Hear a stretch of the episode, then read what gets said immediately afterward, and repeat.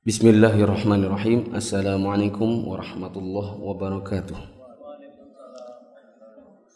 Alhamdulillahirabbil alamin wassalatu wassalamu ala asyrafil anbiya'i wal mursalin wa ala alihi wa ashabihi ajmain. Kita lanjutkan kembali pembahasan buku Bimbingan Islam untuk Pemula di sesi yang kelima dan tersisa berarti empat kali lagi lima enam tujuh delapan.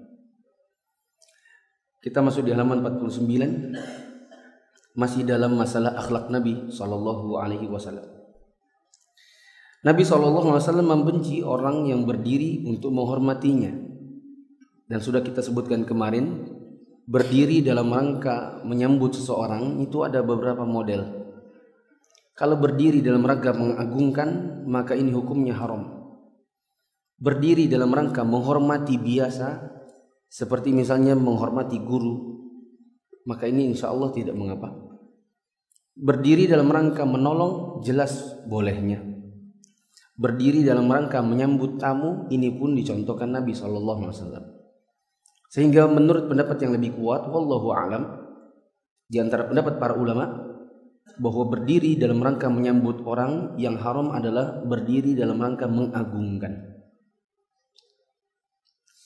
Anas bin Malik radhiyallahu anhu berkata, tidak seorang pun yang lebih dicintai oleh mereka para sahabat Nabi selain Rasulullah sallallahu alaihi wasallam. Akan tetapi jika mereka melihat Rasulullah sallallahu alaihi wasallam datang, maka mereka tidak berdiri untuk menghormati beliau karena mereka tahu bahwa beliau membenci hal tersebut. Rasulullah sallallahu alaihi wasallam tidak bertatap muka dengan seseorang dengan sesuatu yang tidak disukai orang tersebut. Beliau mencintai orang miskin, duduk bersama orang-orang miskin, menyaksikan jenazah orang miskin, dan tidak menghina orang miskin karena kefakirannya. Sebaliknya, beliau tidak takut kepada raja karena kedudukannya. Beliau memandang besar setiap nikmat, sekalipun sedikit. Beliau tidak pernah mencela makanan. Kalau beliau suka maka beliau makan, jika tidak maka beliau biarkan. Ini termasuk nih. Kalau kita dapat makanan dihidangkan, maka jangan celah makanan. Saya sebutkan di salah satu media sosial saya, jangan celah makanan, khususnya makan bukaan yang antum nggak jadi panitia, nggak juga nyumbang, cuman duduk tinggal makan. Apalagi kalau yang menyediakan adalah istri antum sendiri. Sebagian orang dia datang ke masjid nyumbang untuk bukaan enggak, ikut sibuk panitia enggak, sibuk repot untuk menghidangkan di atas piring tidak, tapi ketika datang makanan di hadapannya yang dia tinggal makan, tidak keluar apa-apa, tidak ada biaya tidak tenaga, dia sibuk mencelanya. Kue apa ini? Wah, wow, cuma begini. Oh, ngomong aja isinya mencela makanan. Mending kalau nyumbang. Ya, tapi pun kalau nyumbang terus mencela itu namanya sombong. Mentang-mentang nyumbang. Mending kalau ikut sibuk nyiapin air minum, nyiapin piring dan lain-lain. Lain ini tinggal duduk makan. Kalau memang antum tidak suka, diem. Kalau suka, makan. Tapi lihat-lihat juga orang. Jangan kebanyakan. Ya. Sebagian orang sibuk mencela makanan yang dihidangkan. Kadang-kadang yang dia celah adalah istrinya. Sahur misalnya.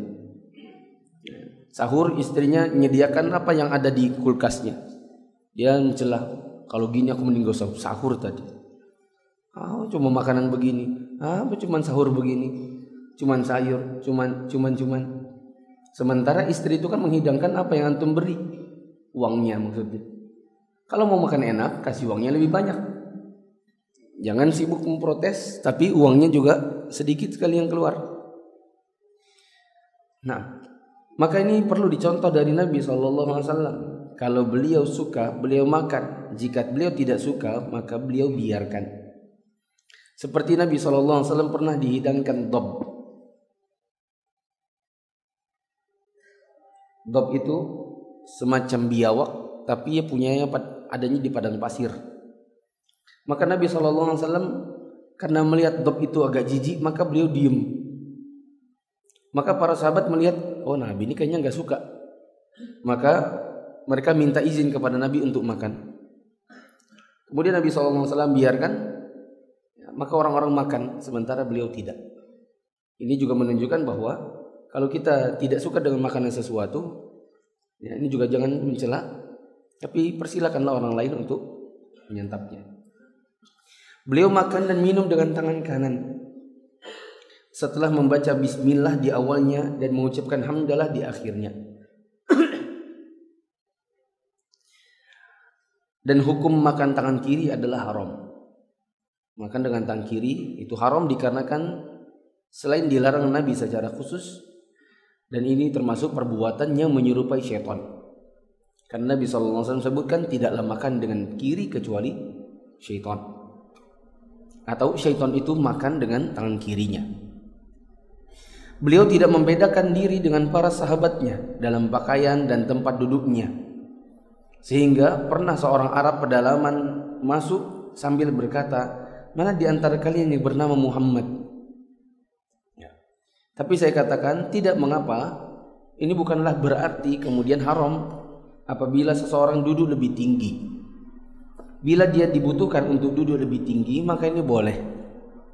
Misal di dalam daurah, kalau ustadznya sesama di lantai, sementara pesertanya sampai ujung-ujung belakang masjid, orang tidak bisa melihat maka tidak mengapa apabila dia berdiri lebih tinggi.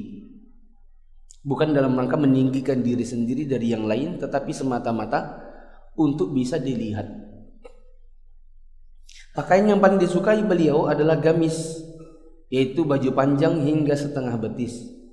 Beliau tidak berlebihan dalam makanan dan pakaian. Beliau memakai peci atau sorban. Ini menunjukkan di garis bawahi di stabiloi peci alias penutup kepala. Dan ini disebutkan oleh para ulama kita ketika menafsirkan firman Allah Subhanahu wa taala, "Ya bani Adam khudhu zinatakum 'inda kulli masjid."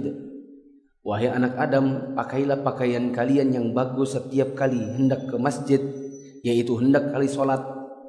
Di antara tafsirnya adalah hendaklah pakaian yang dianggap perhiasan di suatu tempat yang menunjukkan dia adalah eh, pelengkap dari sholat.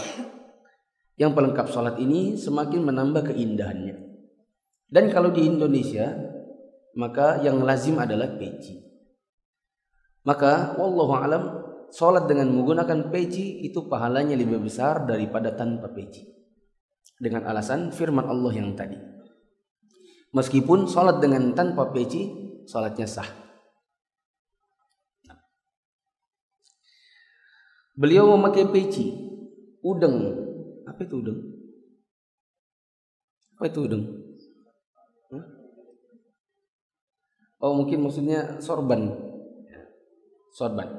Dan cincin perak pada jari kelingking kanannya. Dan beliau berjenggot lebat. Nanti insya Allah soal pembahasan jenggot ada di bagian-bagian belakang. Yang jelas Nabi berjenggot. Kalau antum cinta sama Nabi dan jenggotnya ada, maka biarkan dia. Supaya dalam rangka meniru Nabi Wasallam. Bab baru dakwah dan jihad Rasulullah. Allah Subhanahu wa taala mengutus rasulnya Nabi Muhammad sallallahu alaihi wasallam sebagai rahmat bagi seluruh amal alam. Yang pertama kali didakwahkan beliau adalah tauhid. Ini perlu distabilui. Tauhid yang menjadi jargon pertama Nabi SAW dalam berdakwah adalah tauhid. Kenapa tauhid? Dikarenakan dikarenakan inilah yang merupakan wahyu dari Allah Subhanahu wa taala untuk seluruh, nabi dan rasul. Seluruh para nabi dan rasul dakwah mereka adalah tauhid. Walaqad uhiya ilaika wa ila alladziina min qablika la in la yahbatanna. Ya. Atau uh, an ya'budullaha wa. Ya. Dan sudah diwahyukan kepada orang-orang yang sebelummu dan juga orang-orang yang dekat kepadamu dan orang sebelummu bahwa jika engkau berbuat syirik maka terhapus seluruh amal-amalmu. Lawan dari syirik adalah tauhid. Artinya tauhid memiliki urgensi dalam rangka menjaga amal seseorang agar tidak terhapus Dan inilah yang merupakan firman Allah Subhanahu wa taala didakwahkan agar mereka mentauhidkan Allah, tidak berbuat syirik dan menjauhi tauhid. Segala sesuatu yang disembah selain Allah. Alasan yang lain, apabila seseorang tauhidnya kuat, maka akan diberitahukan apa pun insya Allah lebih mudah. Makanya kata para sahabat Nabi, termasuk di antaranya istri Nabi Aisyah, mereka mengatakan, Seandainya Nabi pertama kali dakwahnya adalah jangan zina, maka atau insya Allah maka niscaya orang-orang akan zina. Seandainya Nabi SAW pertama kali dakwahnya adalah jangan minum khamar, maka niscaya orang-orang minum khamar. Kenapa? Karena belum ada pondasi keimanan pada dirinya dilarang sesuatu yang mereka selama ini suka. Maka oleh Nabi SAW dia dakwahkan tauhid dulu, akidah. Sehingga setelah selesai pembahasan akidah 13 tahun oleh Nabi SAW, maka para sahabat kemudian diberitahukan kewajiban sholat, maka mereka sholat. Mereka rajin ke masjid. Diberitahukan larangan zina, maka mereka tinggalkan zina. Diberitahukan khamar itu haram, mereka pecahkan mereka pecahkan kendi-kendi khamar mereka. Ya, termasuk di antara kita. Di antara kita ini pasti banyak yang dulunya nggak sholat, ya kan? Meskipun sudah sunat, tapi nggak sholat, betul?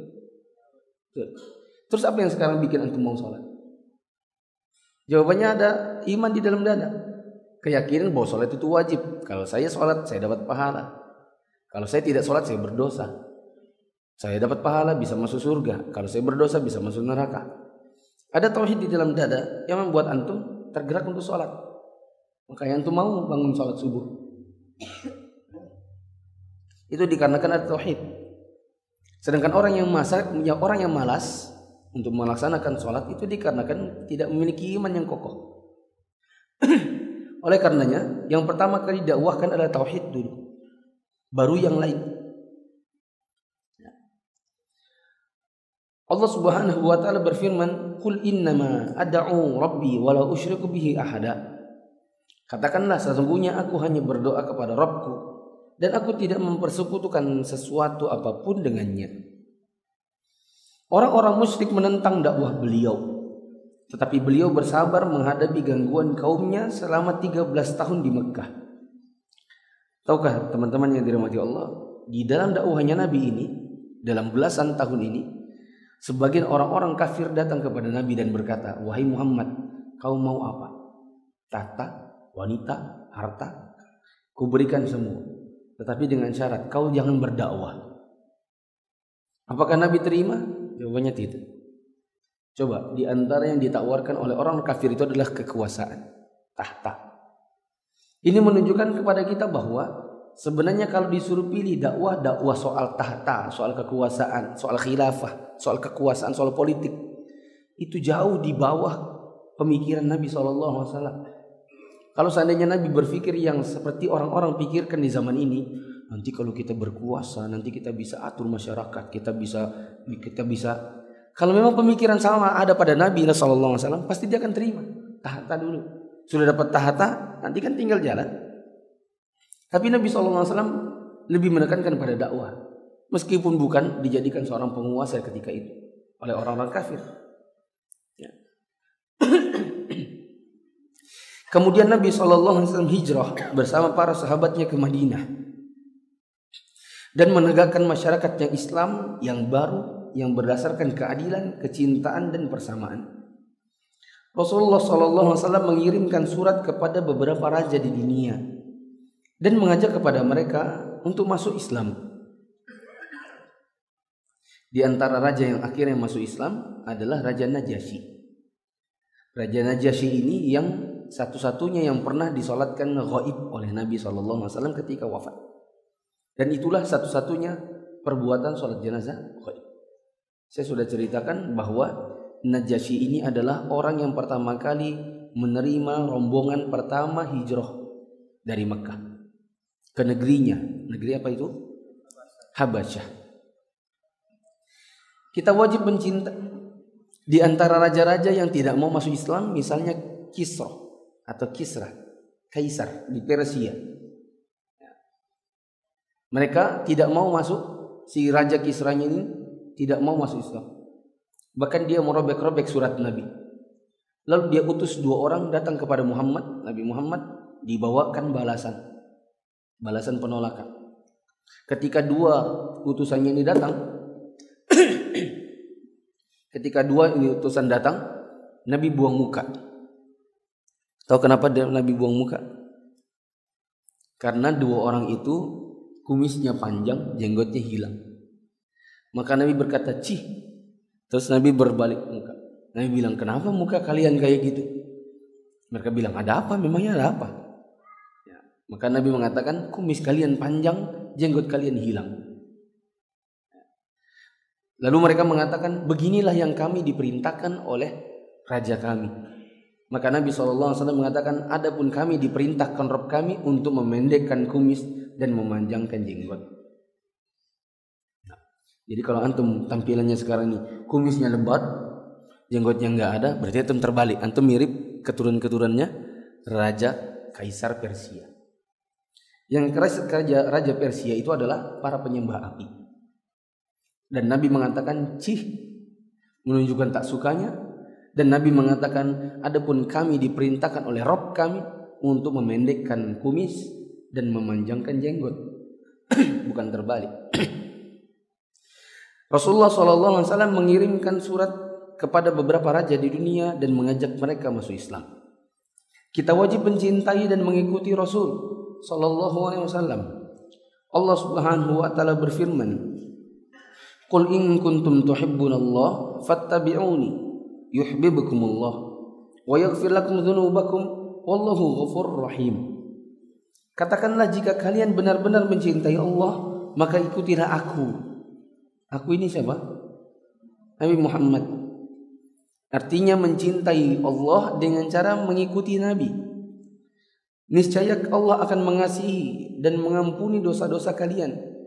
Dan Allah Maha Pengampun lagi Maha Penyayang. Coba lihat. Orang yang mencintai Nabi, Allah orang yang mencintai Allah, maka dia harus ikut Nabi. Nabi bilang, siapa yang ikut Nabi, maka Allah akan beri dia kasih sayangnya dan diampuni dosa-dosanya. Maka kalau di zaman ini ada orang beramal yang amalnya justru menyelisihi Nabi, maka dia akan jauh dari rahmat Allah dan justru bertumpuk-tumpuk dosanya. Nabi SAW itu diutus untuk ngajarin kepada kita sesuatu. Maka kalau seandainya kita melaksanakan yang berbeda dari itu, maka kita ini jadi orang-orang yang durhaka kepada Nabi SAW. Ibaratnya kalau di perusahaan ada SOP, lalu kita melakukan yang bukan SOP-nya. Antum kerja di bandara, ada pesawat datang, kan ada SOP-nya tuh. Kalau dia mau dibelokkan maka misalnya gini ya, gini kah, pegang gini, terus gini gini kah, gitu kan? Sering tak lihat tuh. Nah, kalau disuruh lurus berarti gini gini kah? Coba kalau misalnya disuruh lurus antum gini gini, kira-kira ngapain tuh? Hah? si sopirnya eh siapa si sopir si pilotnya oh balik lagi dia ke Jakarta. Maka ada SOP kalau seandainya sudah ada SOP antum bikin yang lain antum mengacaukan. Dan itu seolah-olah begini seolah-olah mengatakan begini kami nggak butuh Muhammad kami bisa sendiri. Kalau ada orang bikin ibadah model sendiri nggak seperti Nabi Muhammad seolah-olah dia mengatakan kami nggak butuh sama yang namanya Muhammad. Kami bisa kok ibadah sendiri Cinta kepada Allah dan Rasulnya menuntut satu konsekuensi yaitu melaksanakan kitabullah Al-Quran dan hadis-hadis Rasulullah SAW yang sahih serta melaksanakan hukum dengan berpegang teguh kepada keduanya. Maka adalah menyimpang lagi bin sesat menyesatkan. Apabila ada orang mengatakan begini agama itu nggak butuh Al-Quran. Agama itu bukan sunnah bukan hadis bukan fikih bukan kitab. Tapi apa akalmu. Ini orang sesat lagi menyesatkan umat. Kalau anda seandainya mau pakai akal, saya tanya, akal siapa yang mau dipakai? Hah? Siapa pintar lawan siapa? Kita kalau tes IQ semuanya beda-beda. Mau pakai akal siapa? Kalau nggak pakai Al-Quran Sunnah. Allahu alam bisawab. Tata cara mendidik anak bab baru Ini bagusnya awalnya tata cara pernikahan dulu ya. Nah banyak jomblo. Tata cara mendidik anak. Allah Subhanahu wa taala berfirman, "Ya ayyuhalladzina amanu qu anfusakum wa ahlikum naro." Wahai orang-orang yang beriman, peliharalah dirimu dan keluargamu dari api neraka. Surat At-Tahrim ayat 6. Ibu dan bapak serta guru bertanggung jawab di hadapan Allah atas pendidikan generasi muda. Rasulullah sallallahu alaihi wasallam bersabda, "Kullukum ra'in wa kullukum mas'ulun an ra'iyatihi." Setiap dari kalian adalah pemimpin dan masing-masing pemimpin akan bertanggung jawab dengan orang yang dipimpinnya. Orang tua itu adalah pemimpin anak-anaknya. Kalau seandainya mereka lalai dalam hal ini, maka mereka berdosa. Seandainya anak tidak diajari sholat, maka ketahuilah orang tuanya berdosa. Jika anaknya menjadi pencuri dan orang tuanya tidak mendidik dia, maka orang tuanya berdosa. Bila anaknya menjadi musyrik, karena lantan orang tuanya maka orang tuanya pun berdosa. Maka jangan sampai seseorang mengatakan seandainya dia memiliki anak lalu dia lalaikan pendidikan anaknya. Jamaah yang dirahmati Allah, khususnya kepada antum yang memiliki anak. Banyak orang mau punya anak, tapi nggak punya. Karena Allah nggak beri. Atau Allah menunda pemberiannya. Nah, ketika antum sudah dapat, maka antum mendapatkan rezeki yang banyak ditunggu orang. Oleh karenanya, ketika antum diberikan itu, antum harus bertanggung jawab. Dan memang jadi orang tua itu tidak mudah, dia berat. Coba dia malam, ya eh, orang tuanya ngandung aja udah berat, melahirkannya aja udah berat. Bapaknya bayar biaya sesarnya berat. Malam dia nangis, kita harus bangun bikinkan susu berat. Dia lama-lama gen, lama-lama tambah besar, digendong berat. Tidak ada yang ringan. Ketika dia nakal berat, ketika dia kita hadapi kenyataan dia mencuri berat. Ketika ternyata kita punya anak dan anak berzina, wallah, waliyatubillah, berat, semua berat. Nanti nikahin dia berat lagi. Mencarikan jodohnya dia berat. Oleh karenanya, seorang orang orang tua wajib untuk bertanggung jawab terhadap pemberian yang Allah beri kepada dirinya. Teladan yang baik dari guru dan kedua orang tua adalah yang paling utama dalam pendidikan anak.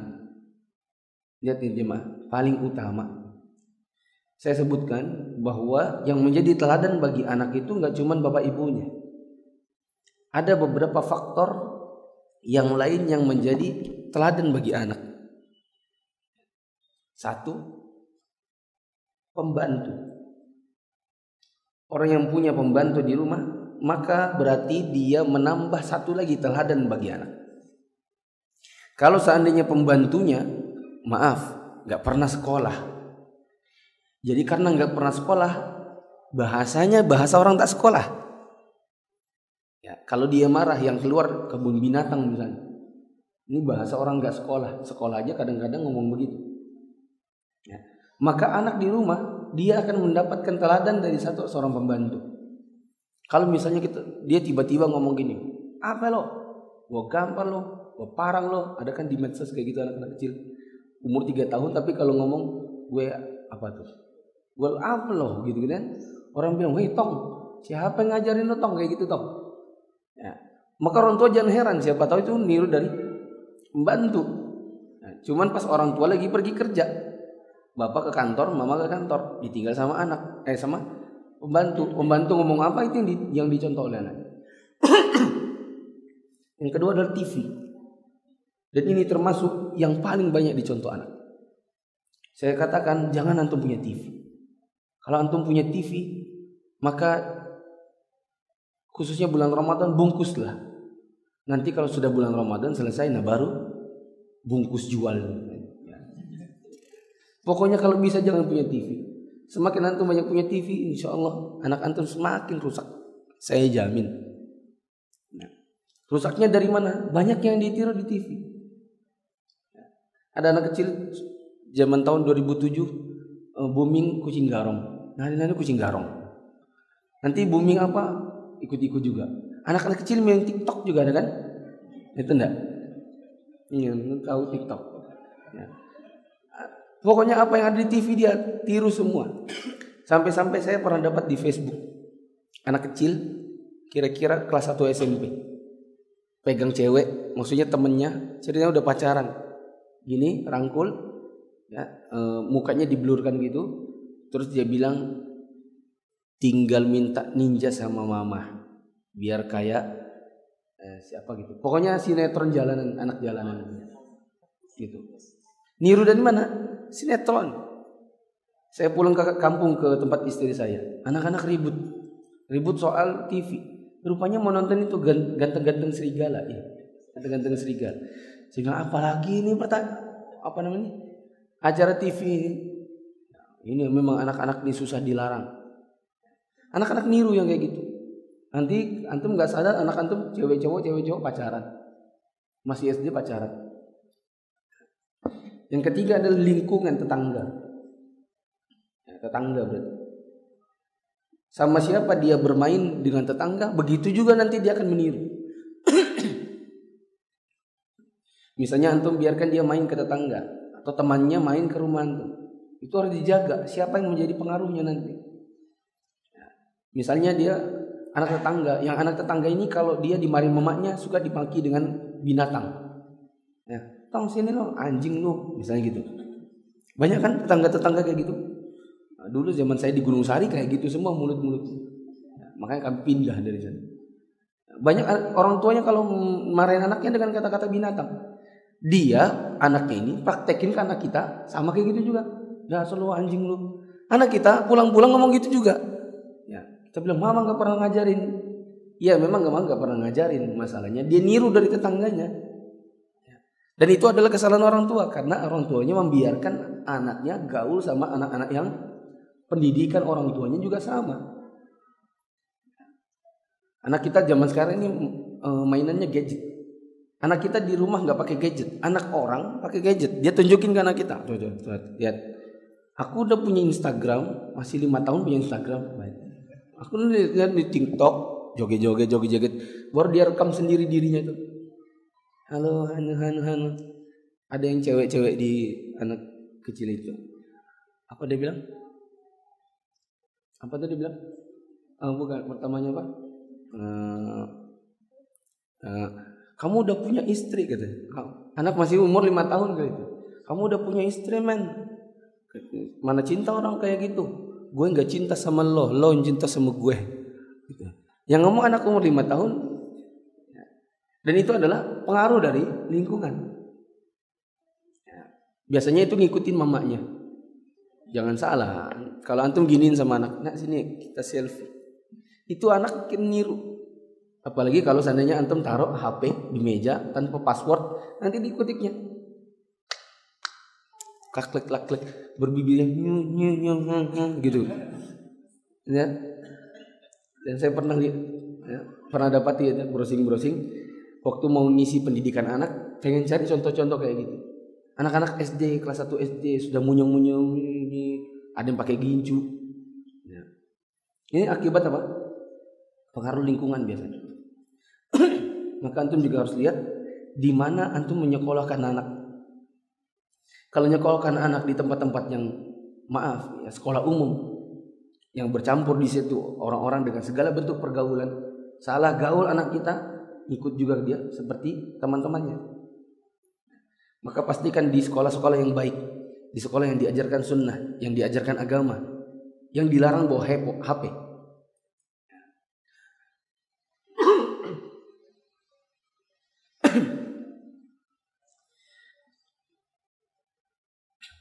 Pembantu, TV, tetangga, yang keempat teman sekolah atau sekolah secara umum. Karena guru itu juga mempengaruhi. Ya, teman sekolahnya juga. Maka yang mahal dikit nggak apa-apa lah, antum kerja keras sedikit. Yang penting bisa nyekolahkan anak meskipun harus bayar, yang penting sukanya bagus. Ya. Satu, ajarilah anak untuk mengucapkan kalimat syahadat. La ilaha illallah Muhammadur Rasulullah. Dan jelaskan maknanya ketika mereka sudah besar. Ajarin mereka la ilaha illallah. Ya. Muhammadur Rasulullah. Supaya mereka mengetahui makna tauhid, kalimat-kalimat tauhid. Bila mereka sudah cukup besar, maka jelaskan kepada mereka bahwa mereka tidak memiliki sesembahan kecuali Allah semata. Kedua, tanamkan kecintaan dan keimanan kepada Allah dalam hati mereka. Ya, saya contohkan misalnya, misalnya kalau nakutin anak, jangan nakutinnya karena om-om sebelah. Sini, masuk, nanti kamu diambil om-om sebelah. Gitu. Itu ngajarin anak takut pada sesama makhluk. Yang ternyata itu juga gak terbukti. Itu antum bohong toh. Itu bohong gak? Sini, nanti kamu kasih tau om itu loh ya. Tapi nggak dikasih tahu juga. Itu tidak. Yang paling menakutkan zaman ini ustadz. Ustadz juga gitu. Sini, nanti kamu dimarahin ustadz. Jadi seorang ustadz itu adalah tukang marahi anak. Hmm. Yang benar bukan begitu, tetapi karena Allah. Sini nak, masuk. Eh nggak boleh gitu nak, nggak boleh gitu. Allah marah. Misalnya dia buang makanan, yang aku nggak suka, dia lempar makanannya, tumpah. Bilang kamu nggak tahu Allah marah. Kan ini rezeki, banyak orang miskin yang mau. Kalau kamu nggak mau bilang, tapi jangan ditumpah. Ini kan mubazir jadinya. Kita kita patokannya kemarahan bukan sama orang tapi karena Allah. Ya. Kemudian yang ketiga, ajarkan kepada mereka agar minta hanya kepada Allah semata. Misalnya dia ujian, ajarkan dia doa. Bilang tidak ada yang memberikan kamu kelulusan kecuali Allah. Bilang sama mereka anak-anak kita, yang bisa membaguskan nilaimu hanya Allah. Minta ya Allah baguskan nilaiku. Sebelum kamu mulai do, sebelum kamu mulai kerjakan soal, sudah dibagikan kertas soal, kamu berdoa dulu, ya Allah bantulah aku menjawab soal-soal. Kita ajarkan kepada mereka ini agar tertanam bahwa mereka tidak akan bisa meminta kecuali kepada Allah semata. Ya. Jangan malah dibawa ke dukun. Sini kita ke dukun. Pak dukun, ini nak anak saya sudah mau ujian besok, tolong dia dijampi-jampi. Sini nak, duduk dulu. Padahal si anaknya dukun sama begonya di kelas, gitu. Padahal kalau seandainya apa namanya, seandainya memang bisa begitu, anaknya dukun harusnya pintar-pintar semua. Anak kita kita mengajarkan datang ke yang yang begitu. Sini istighosah bersama, nggak usah belajar nggak apa-apa. Ya. Bilang sama mereka kamu harus belajar, tapi nanti meminta hanya kepada Allah. Sebagaimana Nabi SAW berkata kepada anak pamannya, yaitu siapa? Ibnu Abbas. Anak pamannya di sini maksudnya adalah Ibnu Abbas. Nabi SAW mengatakan idza sa'alta fas'alillah wa idza sta'anta fasta'in billah. Jika kamu minta sesuatu mintalah kepada Allah dan jika kamu mohon pertolongan mohonlah kepada Allah. Keempat, ajari dia salat. Nabi SAW bersabda, "Allimu auladakumus salata idza balaghu sab'an wadribuhum 'alaiha idza balaghu 'ashra wa farriqu bainahum fil madaji'." Ajarkanlah anak kalian untuk sholat jika mereka sudah sampai tujuh tahun. Dan boleh dipukul jika mereka sudah sampai usia sepuluh tahun tapi tidak tapi tidak mau sholat. Dan pisahkanlah mereka di tempat tidur mereka. Lihat. Untuk anak-anak usia tujuh tahun maka mereka disuruh sholat. Ayo sholat. Boleh dimarahi tapi jangan dipukul. Nanti kalau usia sepuluh dia sudah besar 10 tahun tapi belum mau sholat maka boleh dipukul. Dipukul ini apa maksudnya? Maksudnya adalah bukan ditinju, bukan tinju tonjok sampai biru, ya. ditempeleng, bukan begitu. Tapi dipukul dengan pukulan yang mendidik. Misalnya dipukul di bagian telapak tangannya. Dan haram hukumnya orang tua mukul kepalanya. Kasih keterangan di sini. Pukullah mereka ini halaman 53 paling bawah itu kasih keterangan haram bagian kepala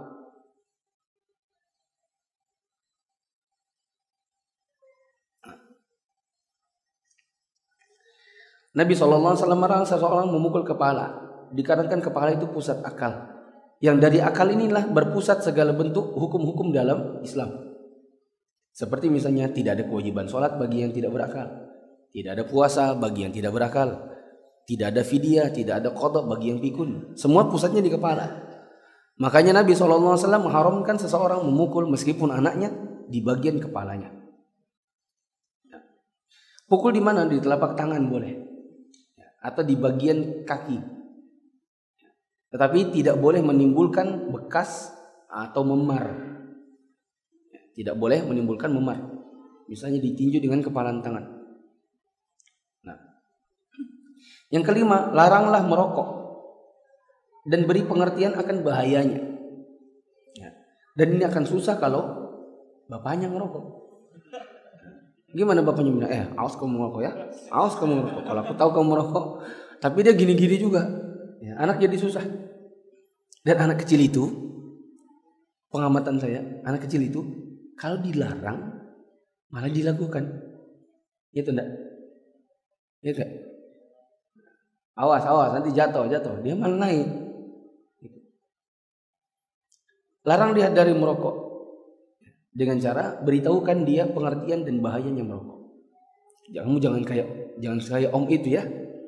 Kalau seandainya ketemu dengan orang yang merokok bilang jangan kayak om ini. Dia ini merusak paru-parunya, dia ini merusak kesehatannya. Dia berdosa karena Allah beri dia kesehatan, dia malah rusak kesehatan yang diberikan Allah untuknya. Biasakan mereka jujur dalam perkataan dan perbuatan.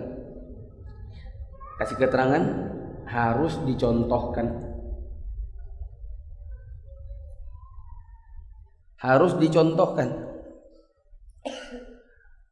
Kalau seandainya bapaknya nyontohkan yang lain, maka ini anak tidak akan jadi orang jujur. Misalnya bapaknya nelpon atau ditelepon oleh temannya, oleh kantornya, di mana? Dia bilang sudah di jalan, padahal dia masih di rumah. Ya, seperti ada seorang anak TK di Jakarta, cerita dari gurunya, pernah disuruh, adek, bapak sudah bilang udah jalan, suruh siap-siap, masukkan mainannya, masukkan bukunya. Setelah ditegur, nggak dilakukannya. Maka gurunya bilang nih, adek, bapak sudah akan datang loh. Ayo dimasukkan mainannya, bukunya, bapak sudah di jalan.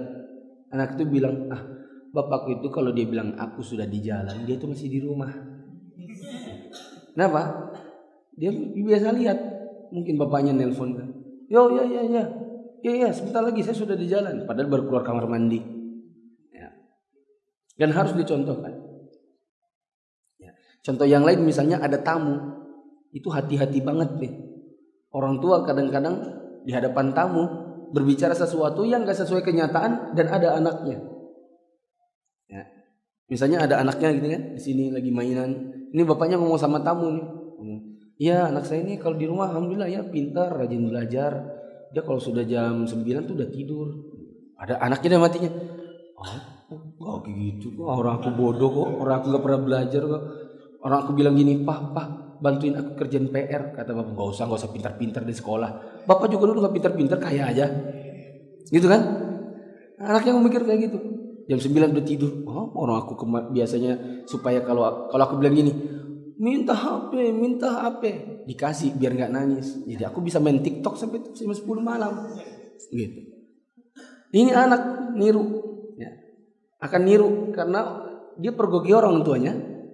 Eh, tidak sama antara kenyataan dalam rumah dengan yang terjadi yang dia omongkan ke tetangganya atau ke tempat ke tamunya. Ketujuh, perintahkanlah mereka untuk tidak menyekutukan Allah. Seperti berdoa kepada orang mati, meminta pertolongan dari mereka, dan lain-lain.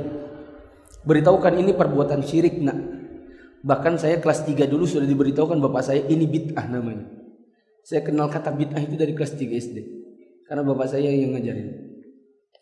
Kan kalau pernah saya ingat banget kira-kira tahun 92 lah. Depan rumah itu meninggal neneknya meninggal terus ada orang bikin illallah gitu kan? Orang mulai dari la ilaha illallah mulai lambat lama-lama lama-lama lama speed. Gitu kan? Kedengarannya sampai rumah karena banyak orang. Maka bapak saya matikan lampu tak matikan lampu. Sini sini sini sini.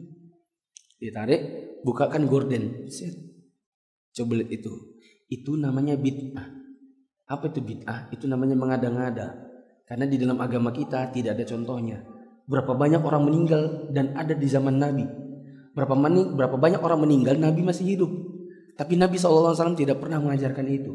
Itu nak namanya bid'ah. Bapak saya ngajarin dari kecil. Jadi kita sampai besar oh memahami bahwa kalau beribadah itu jangan mengada-ngada. Apalagi yang lebih parah dari itu misalnya syirik. Bapak saya dan mama saya sering banget ngajarin, oh itu namanya syirik. Minta-minta sesuatu namanya syirik. Minta-minta ke kubur, minta-minta ke ini. Kemudian kedelapan, tutuplah aurat anak perempuan pada masa kecilnya agar terbiasa di masa dewasa. Sedari kecil, ajarkan dia berjilbab supaya dia terbiasa. Karena nanti kalau sudah akan disuruhnya, kalau sudah SMP susah, susah. Ya. Apalagi sudah masuk SMP umum, yang di situ berjilbab boleh, enggak jilbab boleh. Baru anak kita, anak berjilbab, nak, aku nggak mau. Dia monjok untuk temannya, temannya rambutnya rambut shaggy, disilet ikut. Rambut bob ikut. Ikut. Ya. karena mencontoh teman. Maka biasakan dia di kecil. Ya, jangan sampai nanti sudah besar jauh jomplang. Mama berjilbab panjang anak di sebelah berdiri bersamanya pakai rok span saya pernah hampir tapi cuma hampir tidak saya lakukan hampir saya menegur seorang ibu-ibu ya, di toko kacamata suatu hari karena dia datang ibunya pakai jilbab panjang, anaknya tank top dan eh, apa nih? Celananya itu sepa, celana jeans itu lah. Yang celana yang bukan rok. Yang celana yang hampir se seselangkangan. Ya. Tegur lah ya, tegur lah ya. Omongin ibunya ini. Apa nggak malu gitu? Mama jilbab panjang, anaknya sebelah beda.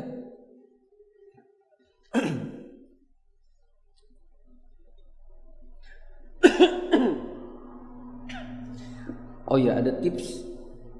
Ada yang namanya permainan permainan auratku. Kan disuruh tutup aurat tuh. Bisa juga dengan bentuk permainan. Saya pernah tahu ada namanya permainan aurat. Jadi guru di TK perempuan mencontohkan kepada anak-anak kecil yang perempuan-perempuan tentang auratnya. Dia kecil-kecil diajarin ini auratmu semuanya kecuali ini dengan ini. Jadi ibu akan pegang kalau ibu pegang maka kau bilang eh jangan ya gitu. Jadi nanti ibu gitu mau pegang dadanya. Dia eh jangan meskipun dia ketawa-ketawa.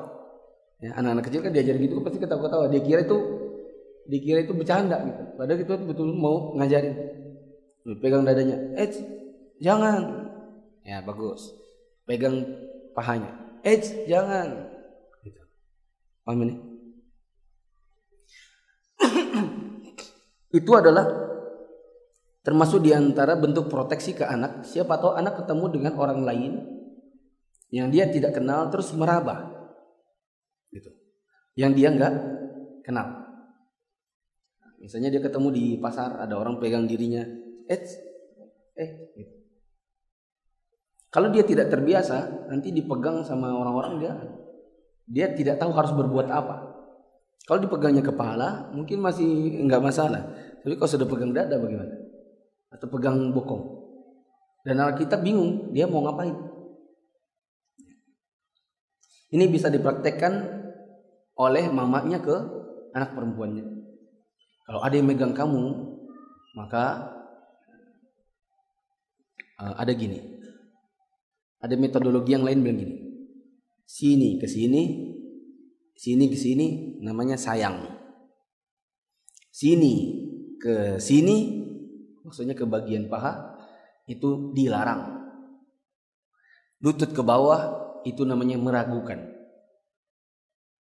Jadi nanti kalau kamu dipegang nak, kalau dipegang di sini sama siapa om kah, sama tetangga kah, dipegang di sini itu namanya apa? Sayang. Tapi kalau sudah dipegang di bagian sini, apalagi bagian sini, atau dipeluk dari belakang, itu larang. Jangan.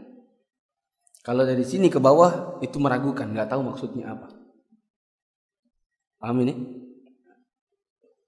Dan antum juga kalau megang anaknya orang perempuan, pegang kalau mau dipegang bagian kepala. Kecuali keponakan sendiri. Tapi kalau anak tetangga, ya, jangan sembarangan ya. Paling saudaranya agak-agak besar. Kesembilan, nasihati mereka untuk berpakaian sesuai jenis kelaminnya.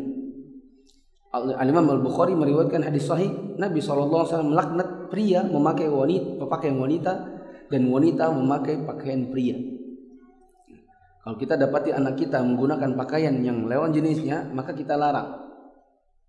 Misalnya anak perempuan, maka ini jangan dikasih celana jeans. Sebagian orang tua, ya, tapi itu yang biasanya melakukan orang awam Ketika lebaran dia berikan anaknya celana jeans pada perempuan. Kadang dibelinya baju kotak-kotak. Jadi sering saya lihat anak-anak ABG ABG itu, anak-anak SMP SMP kelas 3 ke atas yang sudah maaf yang buah dadanya sudah mulai membesar, yang bokongnya besar, ya, atau yang sudah mulai kelas 1 SMP, eh, kelas 1 SMA. Mereka pakaian seperti laki-laki. Ya, mungkin ikuti idolanya. Jadi pakai baju kotak-kotak hem yang biasanya itu buat laki-laki tuh terus digulung-gulung, terus pakai celana jeans, pakai sepatu Skechers. Itu gaya apa? Ya anggaplah anak gaul zaman ini. Tapi itu pakaian laki-laki. Ya. Kalau dia minta maka bilang kita arahkan. Ya. Bukan mama tidak mau belikan, bukan mama nggak sayang sama kamu. Masalahnya itu pakaian laki-laki. Dan Allah melaknat laki-laki, perempuan menggunakan pakaian laki-laki. Ya. Termasuk juga apabila anak laki-laki mau pakai pakaian anak perempuan. Misalnya anak laki pegang-pegang boneka. Jangan kasih dia pistol-pistolan. Ya, kasih dia mobil-mobilan. Jangan kasih dia pegang boneka teddy bear, apalagi Hello Kitty. Ya. Jangan dikasih. Atau menggunakan misalnya uh, topi-topi perempuan atau menggunakan sandal perempuan. Misalnya dia anak laki-laki, terus dia pakai sandal mamanya. Ada kan? Kadang-kadang dia pakai sandal mamanya, sandal kakaknya yang ada manik-maniknya, ada bulat-bulatnya gitu, bulu-bulunya. Kita bilang enggak, jangan pakai yang lain. Enggak ada sendal mak. Cari mendingan nyeker daripada pakai sendal anak, anak perempuan. Apalagi anak laki-laki pakai mukena. Ya. Dan saya pernah dapat sendiri, mamanya kasih dia mukena. Karena awam. Jadi mamanya bilang gini. Mamanya itu sebenarnya tantenya istri saya. Dia bilang gini, di rumah itu anak dua ini kalau tidak kan tidak suka ke masjid orang kampung. Saya mau dia berjamaah. Nah karena ini dua-dua belum sunat, dia bilang. Jadi kan saya lah imamnya. Karena mamanya berpikir kalau anak belum sunat, berarti dia belum sah jadi imam. Dia bilang, jadi saya kasih mau kenal lah dua anak ini. Saya jadi imam, dia jadi imammu. Supaya perempuan semua dikasihnya apa? mukena. Nah. Saya bilang tante dan itu salah dua. Pertama menggunakan mengenakan anak laki-laki dengan pakaian perempuan dan hukumnya haram. Yang kedua, laki-laki diimami perempuan, hukumnya juga haram. Tapi belum sunat, tidak apa-apa. Di zamannya Nabi SAW ada anak laki-laki namanya Amr bin Salama, masih enam tahun, jadi imam di kampung. Di belakangnya orang-orang dewasa, belum sunat, insya Allah. Dan patokannya bukan sunat. Ya. Patokannya bukan sunat. Patokannya apa? Kak, ada patokan-patokan soal hukum itu laki-laki itu apa? Balir. Bisa jadi kalau bisa jadi tiga tahun sudah sudah sunat, ya kan? Dan bisa jadi sudah balik belum sunat. Maka patokannya itu adalah balir dan bukan bukan sunat. Sepuluh, biasakan mereka menggunakan tangan kanan dalam mengambil, memberi. Kalau kita beri, dia mau ngambil, eh tangan apa? Kalau dia mau ngasih, tangan apa? Kalau dia mau makan, bilang, eh stop. Ya sudah gini, stop. Tangan kanan, pindahkan tangannya. Minum, menulis, menjamu tamu, menulis juga. Jangan jangan ikut saya, saya kiri.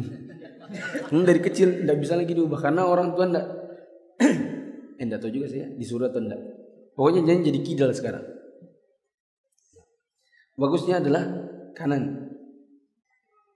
Menjamu tamu. Ajari mereka untuk memulai setiap pekerjaan dengan bismillah. Terutama makan, minum dan diusahakan sambil duduk. Di sini tulisannya harus dilakukan sambil duduk. Ya, untuk pendidikan anak iya harus. Untuk pendidikan anak bilang duduk. Ya. Tapi untuk yang dewasa mengerti masalah fikih, maka duduk itu lebih utama. Bila minum berdiri tidaklah berdosa. Ini pendapat yang benar. Dikarenakan Ali bin Abi Thalib bahkan tawaf sambil makan. Ya, Nabi SAW pernah berdiri dalam minum zam-zam. Tidaklah bisa dikatakan harus yakni kalau berdiri terus haram. Nah, tetapi untuk pendidikan anak memang biasakan dia duduk. Membiasakan duduk. Adapun dalam pembahasan fikih kepada orang-orang dewasa maka saya katakan makan dan minum sambil duduk itu yang utama. Bila seandainya dikerjakan sambil berdiri maka orangnya tidak bisa dihukumi berdosa. Sebagaimana kata Syekh Utsaimin. 11 11 insyaallah besok. Wallahu alam besok. Ada pertanyaan? Tadi kan ini haram memukul bagian kepala termasuk wajah. Kalau diubah bentuknya ini apa disemprotkan jahe uh, tadi kan nggak boleh pukul bagian kepala. Kalau matanya dikasih jahe bagaimana? Ya kasihan juga. Ya, bisa melihat nanti. Pas tiba-tiba ada apa-apa matanya sensitif buta bagaimana? Ya salah orang tua. Sering kan digituin ku cabein sini cabein. Hmm, kasih cabe. Ya. tapi saya kira itu bukan pendidikan yang benar. Pendidikan yang benar itu adalah hukuman itu jangan ditaruh di depan. Hukuman itu adalah yang kesekian. Antum silakan cari buku-buku pendidikan anak. Saya pernah tamatkan di Akhwat buku judulnya Mendidik Generasi Robbani punyanya Al-Ustaz Abu Ihsan Al-Maidani. Dari awal sampai kita tamatkan buku itu tebal buku. Di situ disebutkan bahwa pendidikan anak berupa hukuman itu diletakkan terakhir. Ya, tidak boleh baru apa-apa pukul, belum apa-apa hukum. Harus ada nasihat dulu dan pembiasaan. Saya khawatir kalau yang begitu-begitu biasanya orang tua yang nggak punya pendidikan lain kecuali hukum. Dikit-dikit cabe, dikit-dikit cabe. Sini cabe, awas ya, kalau namanya cabe nih. Anu ya, cabe nih. Jadi selalu main ancam. Lama-lama anak kalau diancam itu jadi kebal dia. Apalagi kalau ternyata setelah diancam nggak dilakukan, dia lebih kebal lagi. Ah, paling juga jadi ancam doang, nggak dikerjakan juga. Tanyaan?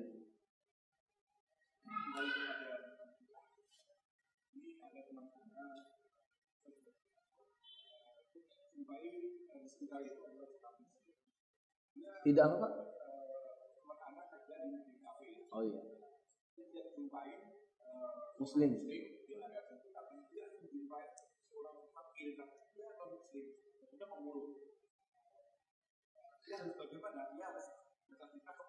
Oh buat zakat ini zakat fitrah. Si fulan malam malam idnya di negeri kafir dan di sana tidak ada orang fakir kecuali yang kafir. Udah fakir kafir lagi. Bagusnya di mana dia bayar? Ke orang ini kah atau bukan? Jawabannya bukan ke dia. Jawabannya salurkan ke negerinya berarti di Indonesia. Dikarenakan untuk zakat fitr tidaklah diberikan kecuali untuk orang-orang muslim. Satu-satunya zakat yang bisa diberikan kepada orang orang kafir adalah zakat mal untuk jalur muallaf. Yaitu orang kafir yang kalau diberi zakat mal siapa tahu masuk Islam. Di luar dari itu enggak ada.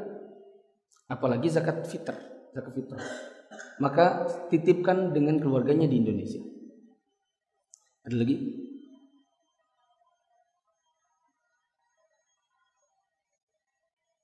Subhanakallahumma wa bihamdika asyhadu an la ilaha illa anta astaghfiruka wa atubu ilaik. Wassalamualaikum warahmatullahi wabarakatuh.